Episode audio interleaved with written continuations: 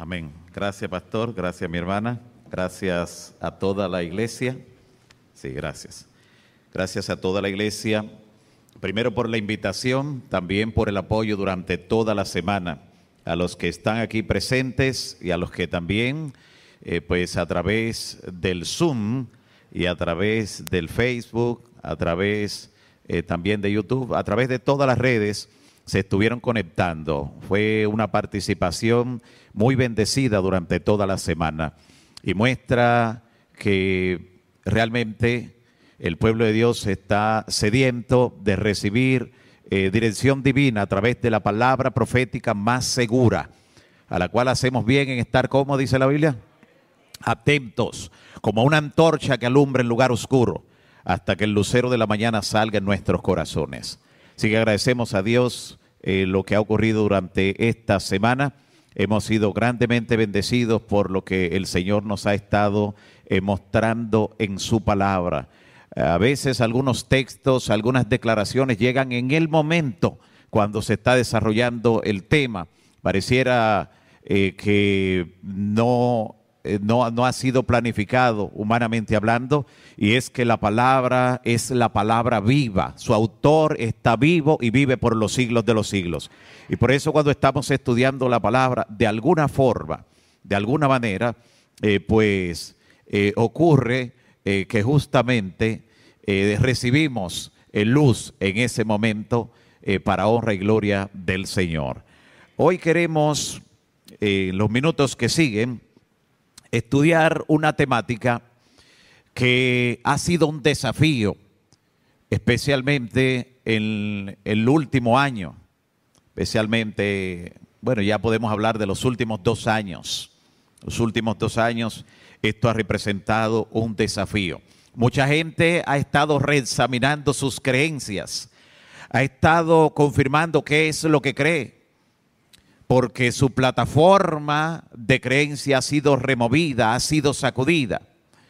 El libro Joya de los Testimonios, tomo 2, página 444, la mensajera del Señor dice, Dios despertará a su pueblo. Y si otros medios fracasan para hacerlo despertar, Dios permitirá que se introduzcan herejías para hacerlo despertar. ¿Qué cosa Dios permitirá que se introduzcan para despertarlo? Sí, porque cuando se introduce perdón, cuando se introduce una herejía, la gente sacude la cabeza porque es confrontada. ¿Por qué usted cree eso? Y esto de manera particular ha ocurrido en lo referente a lo que plantea Apocalipsis capítulo 13, especialmente en los últimos versículos. Especialmente eso. Vamos a leerlo. Y hacía que a todos, ese hacía no es que le recomendaba, que le aconsejaba, eso es por obligación.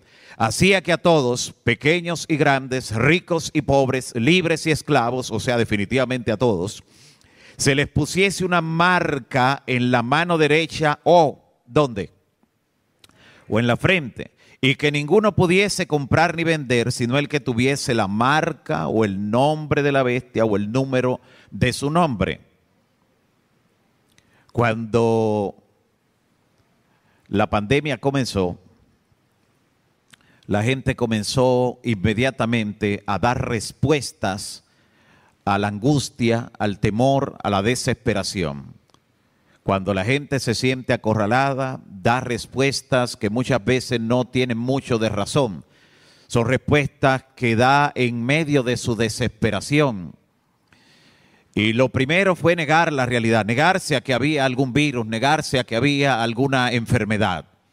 Y muchos decían, y así a través de las redes eh, se esparcía por videos, documentales, declaraciones diciendo, no existe tal cosa como el COVID-19. Es solo una estrategia para atemorizar a la gente.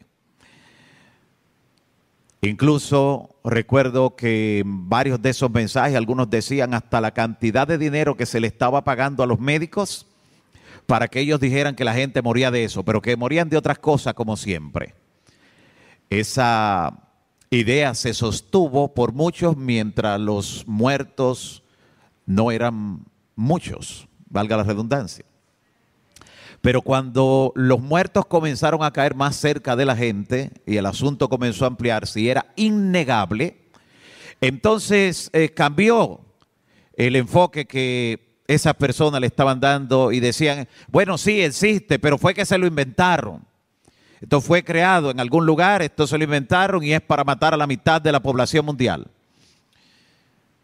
Y esa idea fue la que llenó la mayor parte de eh, las redes sociales, la mayor parte de las publicaciones eh, de aquellos que, pues como respuesta a esto, comenzaban a idear eh, ese tipo de postura.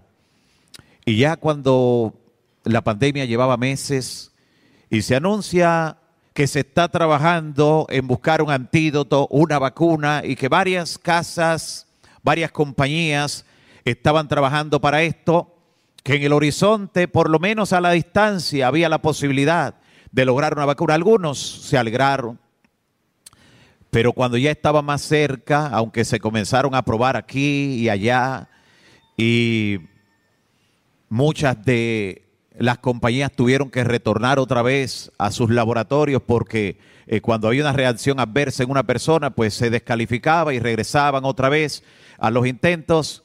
Y ya cuando se anunciaba el mes en que saldrían las primeras, entonces comenzaron algunos a promover que cuidado, porque ahora el problema ya no era el COVID, ahora el problema era qué cosa.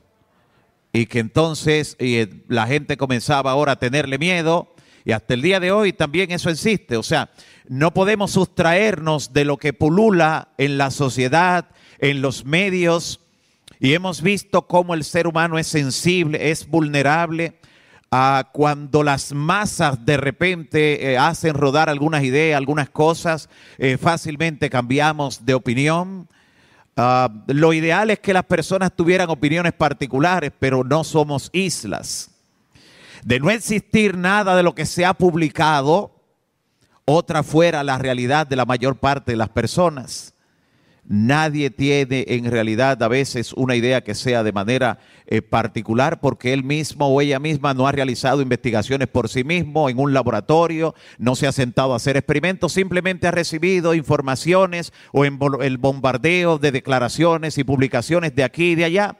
Y eso es lo que ha alimentado su cerebro y especialmente sus emociones a la hora de tomar una u otra postura en este sentido. Pero de todo eso lo que quiero recalcar es lo siguiente.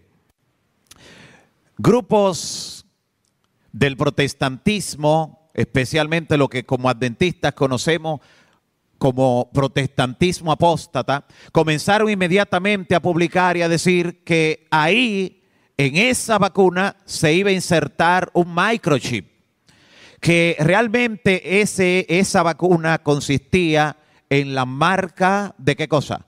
De la bestia. Y yo sé que la mayoría como adventistas cuando vieron eso posiblemente se rieron y dijeron, qué locura. Sin embargo, cuando la gente está presa del temor, fácilmente cambia de paradigma. Cuando la gente está asustada, se siente acorralada y cuando está viviendo momentos únicos como los que vivió la humanidad cuando prácticamente todo el mundo estaba en cuarentena, cuando estaba aislado, cuando estaban confinados en sus casas, cuando estaban viviendo cosas que nunca antes habían vivido, la gente se sentía realmente sacudida. Y cuando el ser humano está así, a veces le da la bienvenida a cualquier idea, a cualquier cosa. Y fue sorprendente la cantidad de hermanos y hermanas que una y otra vez escribieron o llamaron preguntando, eh, eh, ¿realmente esto es la marca de la bestia? Y entonces para mí esa sorpresa era mayor que ver a los evangélicos y otros grupos decir que eso era la marca. O sea, ver que me preguntaran personas que han sido alumbradas con el conocimiento de la verdad, pero eso me mostraba también la desesperación en medio de algo inusual, como lo que el mundo vivió de manera particular en las horas más dramáticas de esta pandemia. Que las horas más dramáticas realmente han pasado. Por varias razones, no significa que no hay rebrote, que no están muriendo personas, pero hasta el temor inicial ya ha ido desapareciendo. Recuerde que había momentos cuando de cada hogar salía una persona de su casa, una, una vez a la semana posiblemente, ni siquiera los trabajos. Y cuando regresaba, el protocolo que se seguía para dejarle entrar a la casa. Y si traía varias bolsas del supermercado, cada una de ellas, y después de sacar los productos, si eran frutas o víveres, cada uno de ellos también. La mayoría de la gente ya no hace eso, ¿verdad que no? Entonces eso le está diciendo que ese temor inicial realmente ha desaparecido. Las medidas, el cuidado no deben desaparecer, pero ese temor, ese pánico, gracias a Dios que ha ido desapareciendo. Eso enferma más que cualquier otra cosa. Y el diablo está interesado que usted esté cargado de temor, como veíamos en el primer estudio que realizamos en la semana. El diablo es el que está interesado, porque Jesús le dice, no se turbe vuestro corazón ni tenga miedo.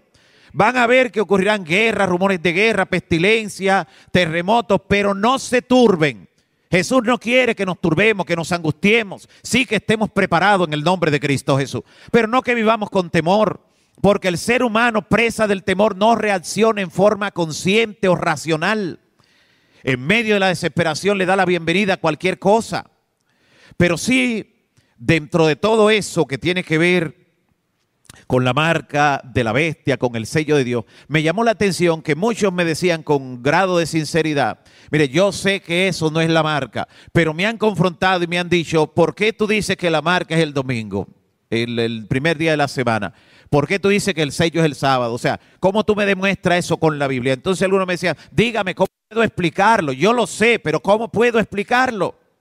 Personas que nunca eh, se habían examinado en sus creencias, nunca habían tratado de prepararse en ese sentido porque no habían sido confrontados. Nunca le tocó posiblemente dar una serie evangelística o profética donde desarrollar ese tema.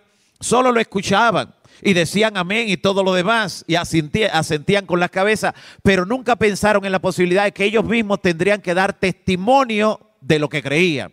Y por eso ha sido importante todo esto. Por eso el Señor ha dicho que Él despertará a su pueblo y que si otros medios fracasan, Él permitirá que se introduzcan herejías para despertarlo, para que cuando sean confrontados por esas ideas de repente tengan que estudiar, tengan que examinar qué es realmente en lo que creen. Cuando nosotros estudiamos este tema, debemos recordar lo siguiente. El Señor Jesús, en Lucas capítulo 8, versículo 10, le dijo a los discípulos, a vosotros os he dado conocer los misterios del reino de Dios, pero a los otros por parábolas, de manera simbólica, de manera figurada, para que viendo no vean y oyendo no entiendan. La verdad de Dios ha sido revelada mayormente en parábolas, en símbolos, de manera figurada. Por eso Jesús no nos manda superficialmente a leer la Biblia. Él lo que nos dice es que escudriñemos la Biblia. Amén. Escudriñar. Porque así, de esa forma, se cumple lo que dice Juan 7, 17, hablando Jesús. El que quiera hacer la voluntad de Dios, conocerá si la doctrina es de Dios o si yo hablo por mi propia cuenta. Solo el que quiera hacer la voluntad de Dios, el que se empeñe en buscar como un tesoro escondido, en escudriñar, ese va a conocer la verdad. Y entonces nosotros vemos cómo la Biblia presenta en primer lugar, entre los textos que nosotros debemos utilizar cuando le vamos a hablar a una persona que nos pide por qué creemos lo que creemos, en primer lugar, cómo históricamente en lo que tiene que ver con la serie de naciones, de potencias que Dios indicó que habrían hasta el fin del mundo. En el mismo orden, usted se la presenta y luego muestra cómo después del imperio romano, Daniel presenta en Daniel 7:25, que vendría un sistema religioso que pensaría en cambiar, ¿qué cosa? Los tiempos y la ley. Un atentado, el atentado del cuerno pequeño, de la bestia, del hombre de pecado, del hijo de perdición, del anticristo, como se le llame, son todos nombres que se le atribuyen al mismo poder, al mismo sistema, es contra la ley de Dios. Pensaría en cambiar los tiempos y la ley. De paso, específicamente el mandamiento de la ley que tiene que ver con el tiempo. ¿Cuál es? El sábado. Pero dentro de lo que cambió el sistema papal, de manera especial atacó dos mandamientos. Dos mandamientos y los dos son de la primera tabla. ¿Por qué es importante eso de la primera tabla? Porque esa es la más importante de las dos. La que demuestra nuestro deber hacia quién? Hacia Dios. Esa es la más importante. No todos los mandamientos tienen la misma importancia. Cuando a Jesús le preguntaron que cuál era el mandamiento más grande de la ley, él dijo que todos eran iguales. No, él señaló uno como el más importante. ¿Y qué señaló? La primera tabla. Amarás al Señor tu Dios con todo tu corazón, con toda tu mente, con toda tu fuerza, con toda tu alma. Ese es el primero. Y el segundo, pero es segundo, la segunda tabla. Amarás a tu prójimo, ¿qué cosa? Pero ustedes saben que la gente le da mayor énfasis a la segunda porque con la segunda tienen problemas legales si, no lo cumplen. Tienen problemas con el César. Pero hay que dar a Dios lo que es de Dios y al César lo que es de César. Así que los dos mandamientos que han sido más atacados históricamente por el papado y por todo lo que se deriva de allí es el cuarto mandamiento que recuerda que Dios es nuestro creador, la razón de nuestra adoración, y el segundo mandamiento que prohíbe la adoración de imágenes, por razones obvias, lo hace el sistema papal. Y entonces, aparte de eso que nos dice el profeta Daniel, de que ese sistema pensaría en cambiar los tiempos y la ley, nosotros encontramos que el Señor Jesús, cuando habla acerca del desenlace final de la historia, y del ataque que recibiría el pueblo de Dios y la persecución, Jesús habla de una abominación desoladora y termina diciendo, oren para que su huida no sea en invierno ni en sábado.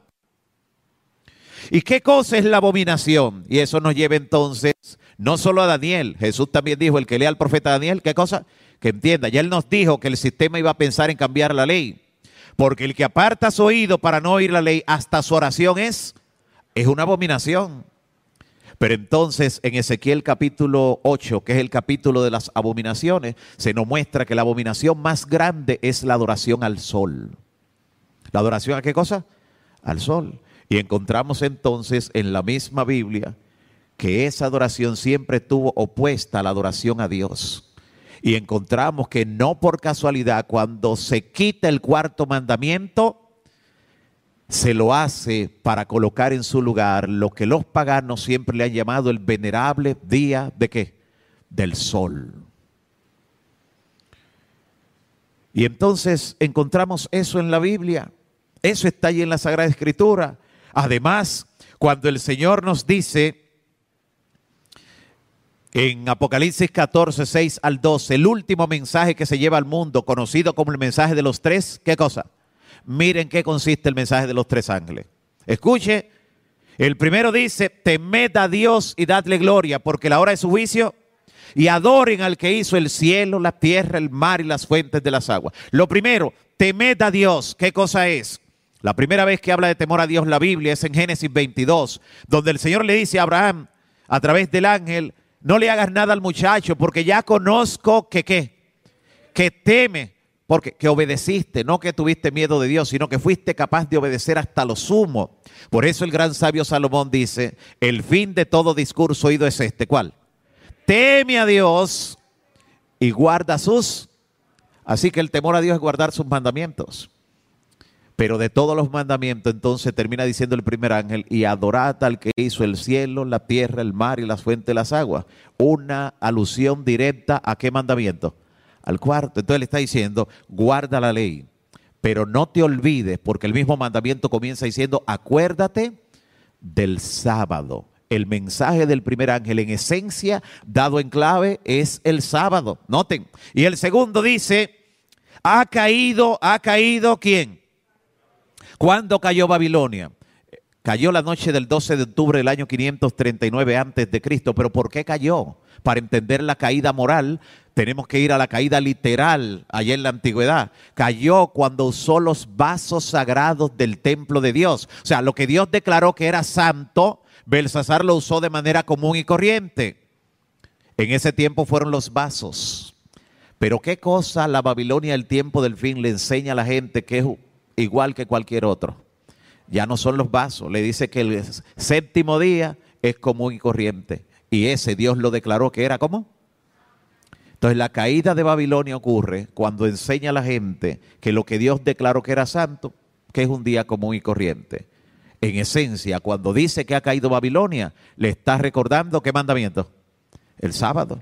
Y el tercer ángel dice que si alguno recibe la marca en su frente, en la mano, o el número, o el nombre, va a recibir la ira de Dios que se va a derramar. Si alguno recibe la marca, ¿quién va a recibir la marca? El que no reciba el sello. ¿Y cuál es la señal de Dios para su pueblo? Dice Ezequiel 20, 20 y 20, 12. El sábado. Entonces, los tres ángeles, ¿de qué están hablando? Del sábado. ¿Notan? Así que es importante ver que a lo largo de toda la Biblia, y vimos otro detalle en el, estudio de esta semana, vimos incluso cuando Dios le mostró la señal del arco iris, por qué se le estaba dando a Noé y la espalda que debía darle al sol y todo lo que eso implicaba. O sea que es una verdad que nosotros con la Biblia podemos mostrarla. No es con el espíritu de profecía a aquellos que no conocen la verdad. ¿Sabe? Después que usted le ha mostrado con la Biblia, entonces usted puede mostrarle todos los detalles que del espíritu de profecía, pero usted puede hacerlo con la Biblia y solo la Biblia en el nombre de Cristo Jesús. Pero usted tiene que estar claro en lo que cree, en lo que ha creído, porque ahora simplemente son ideas que ruedan. Todavía no hemos sido llamados ante concilio, ante gobernante, ante tribunales. Todavía no. Pero pronto lo seremos y tendremos que dar razón de la esperanza que hay en nosotros. Y tenemos que hacerlo con un así está escrito en el nombre del Señor. Eso es importante que lo tengamos en cuenta mientras avanzamos en medio del tiempo que Dios nos ha mostrado. También usted tiene eh, citas, claramente citas eh, incluso citas católicas donde el catolicismo dice que el cambio del sábado al domingo, esa es su marca de autoridad. ¿Esa es su qué? Su marca de autoridad. Esa es una publicación, por ejemplo, que se hizo en Londres, en el Catholic Record. Eh, allí dice lo siguiente, una publicación que está incluso en muchas de nuestras publicaciones. Dice, por supuesto, dice este obispo católico, la Iglesia Católica afirma que el cambio del sábado al domingo fue su acto. Y el acto es una señal de autoridad eclesiástica en asuntos religiosos. El domingo es nuestra marca de autoridad. La iglesia está por encima de la Biblia. Ellos están refiriéndose a la iglesia católica diciendo que está por dónde? Y eso nunca puede ocurrir la palabra de Dios está por encima de todo. Alabado sea el nombre del Señor. Es nuestra regla de autoridad y práctica, sumamente importante.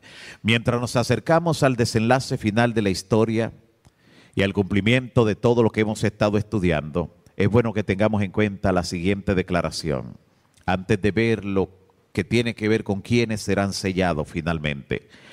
Consejos para la Iglesia, página 610, nos dice la inspiración. Mientras los hombres duermen, Satanás está arreglando activamente los asuntos para que el pueblo de Dios no pueda alcanzar misericordia o justicia. Mientras los hombres qué? ¿Satanás también duerme? No. Mientras los hombres duermen, Satanás está trabajando activamente para impedir o para tratar de impedir que el pueblo de Dios no alcance misericordia, o sea, que se entretenga lo suficiente hasta que Jesús salga del lugar santísimo y diga, hecho es. Entretenerlos hasta que llegue ese momento. Sigue diciendo, el movimiento dominical está abriéndose paso en las tinieblas. ¿A dónde está abriéndose paso? O sea, no todo tiene que verse, eso está ocurriendo, la inspiración lo muestra. Líderes en todo el mundo están ocultando el verdadero asunto y muchos que se unen con el movimiento dominical no ven hacia dónde se dirige la corriente subterránea. Sus profesiones de fe son suaves y benignas, aparentemente cristianas, pero cuando hable, hablará como dragón, que es lo que nos presenta la Biblia. Y en el libro Maranata, El Señor viene, página 176, dice, vendrá el tiempo cuando los hombres no solo prohibirán que se trabaje en domingo, sino que procurarán mediante la fuerza que se trabaje los sábados. El problema no es que no se trabaje el domingo, sino cuando atenten contra qué? Contra el sábado. No trabajar el domingo no es recibir la marca de la bestia. De hecho, la mensajera del Señor eh, habló porque muchas leyes dominicales se dictaron incluso en su tiempo, a finales del siglo XIX, y ella decía a las hermanas especialmente que realizaban ciertas tareas domésticas el domingo, ella les decía que no hicieran esos oficios delante de sus vecinos que guardaban el domingo para no mostrar desafío, para no, no provocar situaciones. Que no trabajar en domingo no significa tener la marca de la bestia. El problema es cuando atenten contra qué? Contra el Y sabemos que cuando se dicte una ley dominical, las tandas de trabajo se van a extender tanto los viernes como los sábados para llenar ese espacio. Eso será así. Entonces, dice claramente cuál será ese desafío. Y ahora me llama la atención en relación con el sábado y el sellamiento. Esta cita que aparece en el capítulo 10 del libro Evento de los Últimos Días, que no se me ha olvidado, lo tengo allí para la parte final, pues, eh, entregarlo como prometimos. Dice allí lo que ocurrirá en el pequeño tiempo de angustia, el tiempo de angustia previo al cierre de la gracia. En la página 33 dice Evento de los últimos días lo siguiente. Al comenzar el tiempo de angustia, fuimos henchidos del Espíritu Santo cuando salimos a proclamar más plenamente el sábado. ¿Qué vamos a estar predicando cuando el Espíritu Santo nos llene? El sábado. Pero ya hemos visto que el sábado es la esencia del mensaje de los tres. Esa verdad presente la vamos a estar proclamando con, a todo pulmón, con, todo, con toda la fuerza. Y entonces vendrá sobre nosotros el poder del Espíritu Santo. Ustedes saben que el poder no ha llegado porque todavía no tenemos el carácter. Dios está trabajando en el carácter. Si el poder llega sin tener el carácter, seríamos un peligro público. No usaríamos el poder en forma adecuada. Solo piensa en Pedro, si Pedro hubiera recibido el poder antes de que a Jesús lo crucificaran. Cuando fueron a apresar a Jesús, ¿qué hubiera hecho Pedro?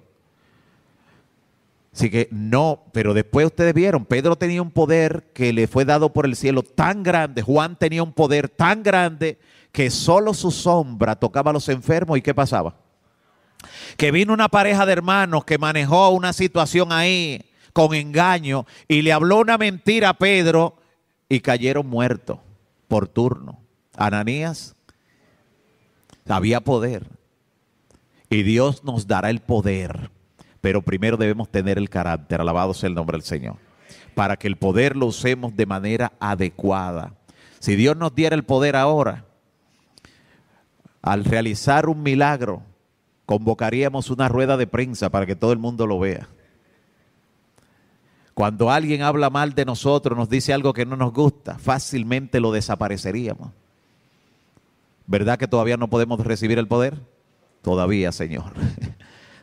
que nuestros caracteres sean amoldados a la semejanza de Cristo Jesús. Y entonces venga el poder y podamos terminar la obra. Pero note entonces que cuando salgamos a predicar más plenamente el sábado, vendrá el Espíritu Santo sobre nosotros. El Espíritu Santo con poder es lo que sellará al pueblo de Dios. Los cuatro vientos están siendo retenidos hasta el momento. Pudieran haber ocurrido cosas peores que las que están ocurriendo ahora. Por eso la mensajera del Señor dice que la forma de tener siempre manera de dar gracias a Dios es saber que pudo ser peor. No importa cuál sea la situación, pudo ser, pudo ser peor pudo ser peor. Pudo no encontrarse ninguna forma de revertir o de atenuar lo que está ocurriendo y ya pudo haber estado la mitad de la población mundial muerta o más. Pudieron haber desaparecido ciudades enteras, como la ciudad de Nueva York cuando se convirtió en el epicentro de la pandemia. Esto pudo ser peor, pero Dios está al control. No es el diablo que está al control, no son grupos secretos que están al control. Si hay mucha gente que quisiera hacer lo que ellos quieren, ¿eh? Quisieran hacer lo que ellos quieren, pero Dios no se lo ha permitido. Recuerde cuando el diablo actuó sobre Job y su familia. Dios le tenía una soga le dijo, solo hasta aquí, pero no toque esto, no toque aquello. Dios sabía hasta dónde le permitía. Aún en los momentos de desastres, Dios está al control. No es el diablo, nunca piense eso. Dios es que está al control. Y entonces, Dios tiene retenido los cuatro vientos de las pasiones del mundo, aunque el ser humano a veces se desespera o entra en pánico, Dios mantiene el control. Recuerde, la pandemia ha hecho olvidar algunas cosas, incluso recientes. Pero recuerde, antes de que llegara la pandemia, solo unos meses antes, que Estados Unidos en una operación de inteligencia mató a un general de Irán. ¿Recuerdan eso? Y el ayatollah allí en, en, Irán, que es el líder político y también religioso, dijo, eso no se va a quedar así, vienen represalias. Inmediatamente hubo gente que entró en pánico y que comenzaron a enviar por las redes sociales que era la tercera, ¿qué? La tercera guerra mundial. Y hubo gente que dejó de dormir tranquilo y comenzó a repetir y a reenviar y a compartir todo lo que le llegaba, a esparcir el temor. Una serie de terremotos que duró poco más de un mes en Puerto Rico. ¿Recuerdan eso también? comenzó a desequilibrar a mucha gente que comenzaron a decir eh, que como estamos sobre la plataforma de lo que es la fosa de Milwaukee o fosa de Puerto Rico, que fácilmente con uno de esos terremotos nos íbamos a hundir, la isla se iba completa. Y hubo gente que dejó de dormir por eso. Hay gente que rueda y rueda cosas, pero no todo el mundo tiene la fuerza en su sistema nervioso y emocional para soportar ciertas cosas. Y hay mucha gente que recibe mucho daño con muchas de esas cosas. Claro, cuando llegó la pandemia, un par de meses después, la gente se olvidó de todo lo otro. Pero la gente ha venido de un temor a otro. La gente está presa del temor. Y Jesús le dice, no se turbe vuestro corazón, ni tenga, ¿qué cosa? Ni tenga miedo, ni tenga miedo. Entonces, todo está siendo retenido. Pudo darse una guerra, puede dar, pero Dios tiene todo retenido. Hay mucha gente que quisiera entrar en conflicto en el mundo, nación, pero Dios tiene retenido todo hasta que sus siervos se han sellado en la frente. ¿Y cómo ocurrirá ese sellamiento? Dice el libro Evento de los Últimos Días, página 186. Tan pronto como el pueblo de Dios se ha sellado en su frente, no se trata, dice ella, de un sello o marca que se puede ver. No se trata de un sello o marca, ¿qué cosa? Ni que se puede detectar con un imán aquí en el brazo tampoco, ¿sabían? No es algo que se puede ver, no es algo tangible, no es algo material, no es algo eh, concreto en el plano de vista eh, de, algo tangible. Tan, será, dice, sino que el sellamiento es un afianzamiento en la verdad, tanto intelectual como espiritualmente, de modo que los que reciban el sello serán inconmovibles. ¿Usted sabe lo que eso significa? Que después que usted recibe el sello de Dios, ya usted no vuelve atrás, no importa lo que el diablo haga, ni intelectual ni espiritualmente, está diciendo allí. Intelectual, o sea, ya usted no va a ser engañado, no importa lo que vea. Espiritual, usted no va a ceder al mal, usted no va a caer. El, pueblo que Dios va a transportar al cielo es un pueblo que habrá obtenido la victoria sobre el pecado. Dice la mensajera del Señor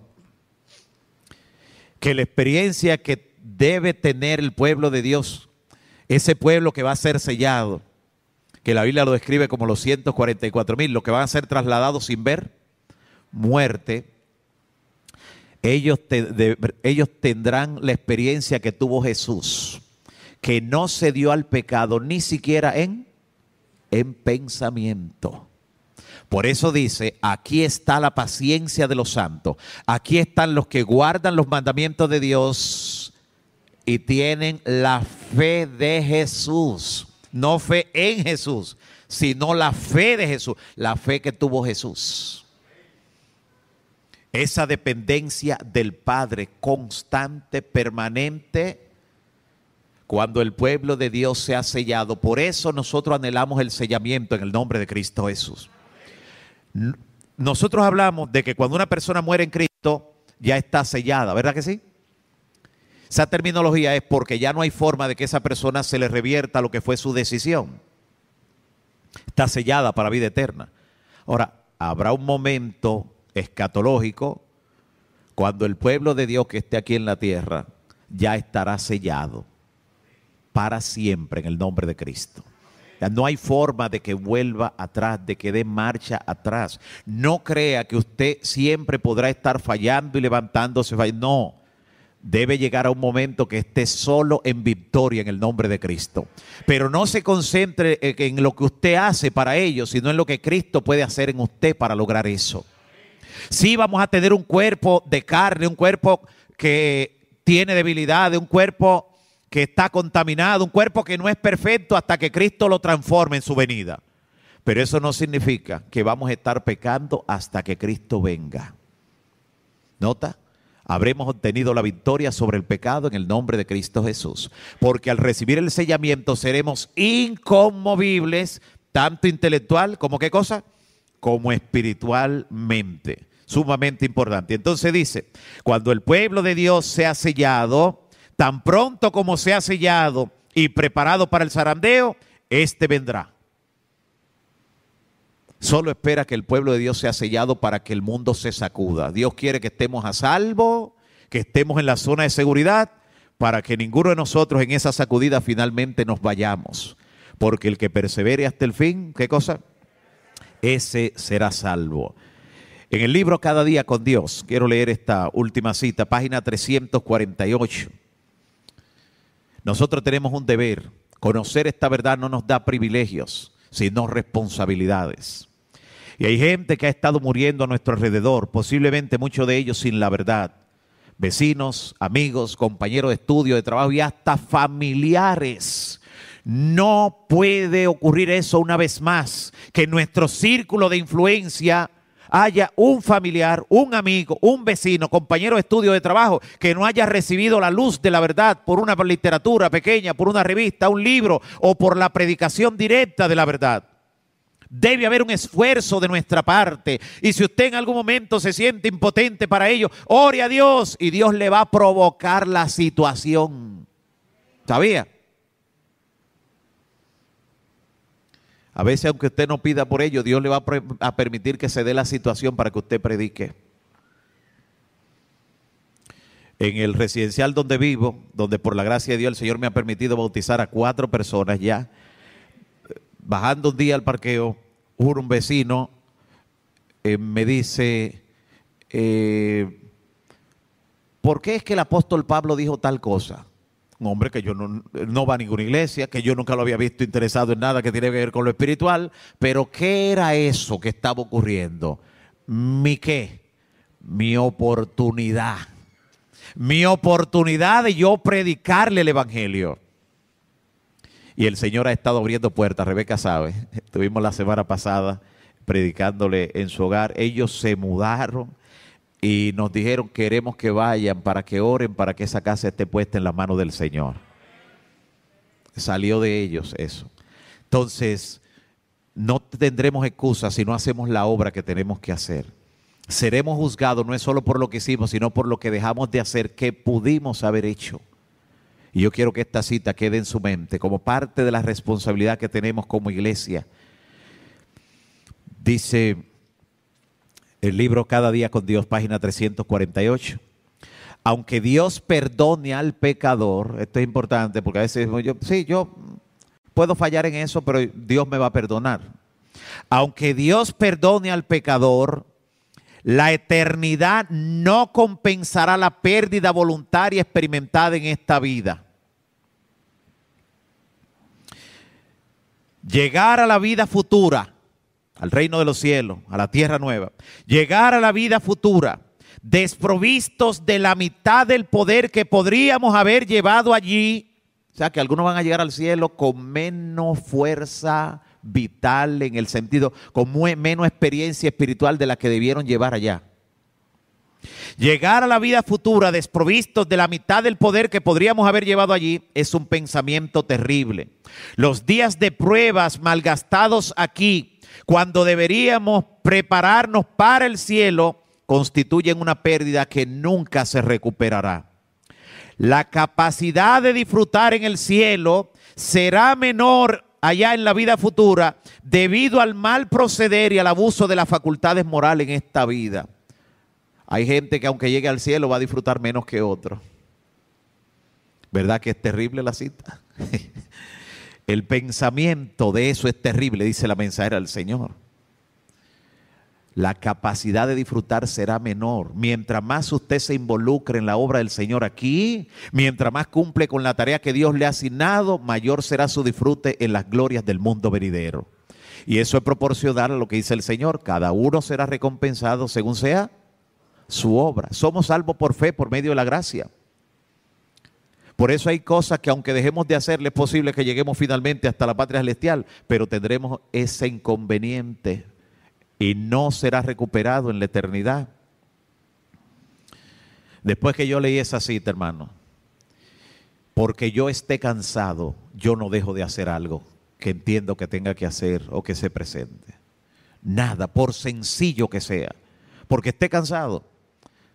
Yo no sé cuándo estoy teniendo la última oportunidad de demostrar que soy fiel a Dios. No debo malgastar un solo segundo. Dice aún más, Dice aún más, por más alto que sea el nivel al que lleguemos en la vida futura, podríamos haber alcanzado niveles mucho más elevados si hubiéramos aprovechado al máximo los privilegios y las áureas oportunidades dadas por Dios para acrecentar nuestras facultades aquí durante el tiempo de prueba todo el que ha aprovechado momentos de cuarentena, de, confinamiento, para estudiar más la Biblia, el espíritu de profecía, para predicar, todo el que ha aprovechado la oportunidad, todo el que aprovecha cada instante cuando aborda en, un autobús, en el metro, cuando se encuentra en una sala de espera, en una clínica, en la funeraria, en cualquier lugar, el que aprovecha, el que entiende que Dios le colocó una persona al lado que no es por casualidad sino porque puede ser la única oportunidad de que esa persona reciba la verdad no adulterada. El que aproveche cada oportunidad podrá llegar a niveles en la patria celestial que no llegarán otros, aunque estén allí en el cielo. Llegar a la vida futura desprovisto de la mitad del poder que, que podíamos haber llevado allá es un pensamiento terrible. Que Dios nos ayude a ocuparnos en nuestra salvación con temor y temblor, sabiendo que el Señor nos está dando cada día oportunidades que no se repetirán. Cada oportunidad es única e irrepetible. Que Dios te llene de su Santo Espíritu, te dé perseverancia hasta cuando Cristo venga y nos encontremos en la patria celestial.